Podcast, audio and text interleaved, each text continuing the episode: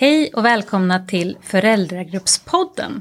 Podden som vill hjälpa er att reflektera över föräldraskapet. Jag heter Klara Lindros och är barnhälsovårdspsykolog i Region Stockholm. Och jag heter Nathalie Gani och är vårdutvecklare i Region Stockholm och i grunden barnsjuksköterska som har jobbat på BVC. Och dagens avsnitt handlar om mat och bebisar och om föräldrar som ska ge den här maten. Mat är verkligen värt att lägga en föräldragrupp på, för det brukar vara ett ämne som föräldrar funderar mycket på. Eller är det inte så Nathalie? Jo, det är det verkligen. Överlag är ju mat och barnets ätande en av de stora frågorna på BVC. Och först är det amning eller flaskmatning som kan väcka mycket funderingar och sen kommer introduktion av barnmat som de flesta föräldrar också har frågor kring. Men mat kan fortsätta att vara ett aktuellt ämne för föräldrar under förskoleåldern också. Det är petiga barn och matglada barn. Och barn som inte vill sitta stilla vid bordet heller. Mm. Men i föräldragruppspodden idag ska det framförallt handla om matintroduktionen. Så starten till det som ska bli barnets vardagliga ätande. Så när ungefär börjar man och vad ska man tänka på? Jo, det man kallar pyttesmå smakprov kan man ge från fyra månaders ålder ungefär om barnet verkar vara intresserat. Och det är pytt en pytteliten mängd, ungefär ett kryddmått och inte alls tänkt som ett komplement till bröstmjölk eller ersättning utan bara för att bebisen ska få börja vänja sig vid olika smaker. Och här är det bra att erbjuda olika smaker, alltså grönsaker som har lite besk smak och bär som är lite syrliga. Man kan vänta med de söta smakerna som banan. Ja, varför ska man vänta med det?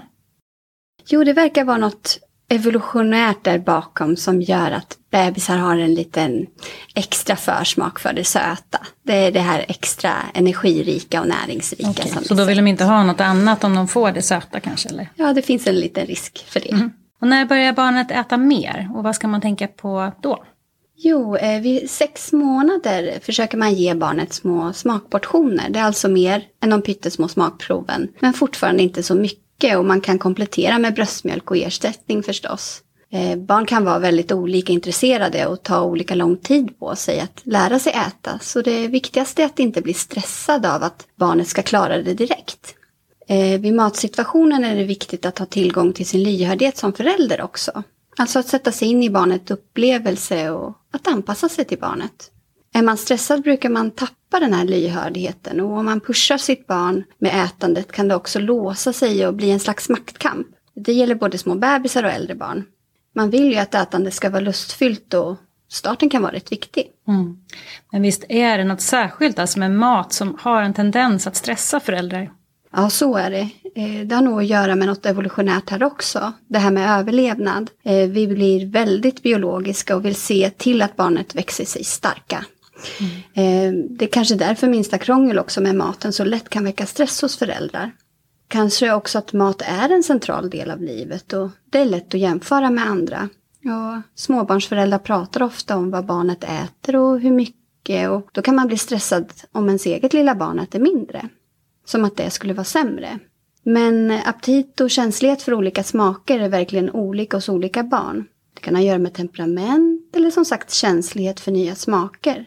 Vissa barn älskar ju det nya medan andra är mer försiktiga eller skeptiskt lagda. Mm, det här med att vara lyhörd då, som du pratade om, hur är man lyhörd kring maten med bebisar? Jo, att man är med och läser av barnets signaler, ansiktsuttryck och om det vänder bort huvudet till exempel. Och att man väntar in och speglar barnet. Du vet, mm, det här var gott. Mm. Eller oj, det här var konstigt. Och att man sätter ord på om det verkar hungrigt eller mätt också. Det är ju så barnet så sakteliga lär sig att själv känna och säga om det är mätt. När det är äldre förstås, men det här är ju starten. Mm. Är det något mer man ska tänka på? Ja, en grej är ju att barn upptäcker mat både med munnen och händerna. Och det här är ju en bra sak när de är små. De lär känna maten och ha kontroll över sitt upptäckande. Och en del barn vill också hålla en liten sked fast de inte riktigt klarar av att äta med den i början. Så följ bara barnets initiativ och se hur det vill ta sig an ätandet och i vilken takt. Det kan gå rätt så långsamt faktiskt till en början. Och tänk också på att barnets munmotorik också måste utvecklas till att kunna tugga eller bearbeta och sen svälja maten. De har ju bara sugit innan så det här är något nytt. Och I början kan det se ut som att de spottar ut maten och då kan man tro att de inte gillar den. Men då är det bara munmotoriken som inte riktigt sitter. Alltså. Mm, tack, det var ju viktigt att veta. Ja, är det något mer du vill skicka med som man kan fundera över? Ja, kanske att barns inställning till mat och ätande också påverkas av hur mat, matstunden är. Om den är trevlig och vi pratar med varandra och visar att vi uppskattar maten. Eh, barn lär sig ju väldigt mycket faktiskt genom imitation. Och utgångspunkten är alltid att utgå från barnets intresse för mat och att äta. Och att vara lyhörd för när barnet verkar lagom hungrigt och tillräckligt pigg för att äta och hur mycket mat barnet vill ha. Barn ska i sin egen takt lära sig att känna av och uttrycka hunger och mättnad. Precis som glädje över något som smakar gott och avsmak för det som växer den, väcker den känslan. Och föräldrars egna matvanor och om stunden vid matbordet är trevlig spelar också roll. Okej, då avslutar vi det här avsnittet med några frågor som ni kan reflektera över tillsammans i föräldragruppen eller där hemma. Och tänk på att de här frågorna finns att läsa på Föräldragruppspoddens hemsida. Visa ditt barn intresse för mat och hur kan du se det? Hur kan du se vad det tycker om eller inte? Och hur visar ditt barn om det är hungrigt eller mätt? Och hur brukar ditt barn undersöka maten? Vad verkar ditt barn tycka mest om att äta just nu? Är det något som oroar dig kring ditt barns ätande? Och hur är ditt eget förhållande till mat och era matvanor i familjen? Och hur tror ni att era matvanor kan komma att påverka barnets?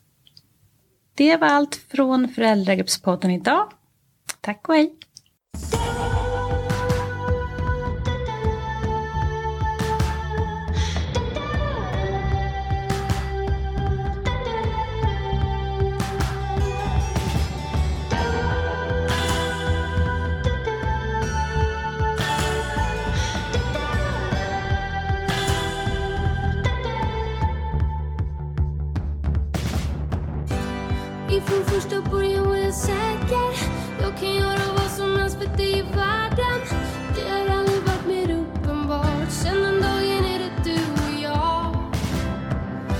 Sluta åka taxi utan skyltar. Sluta leta efter kaos eller fylla.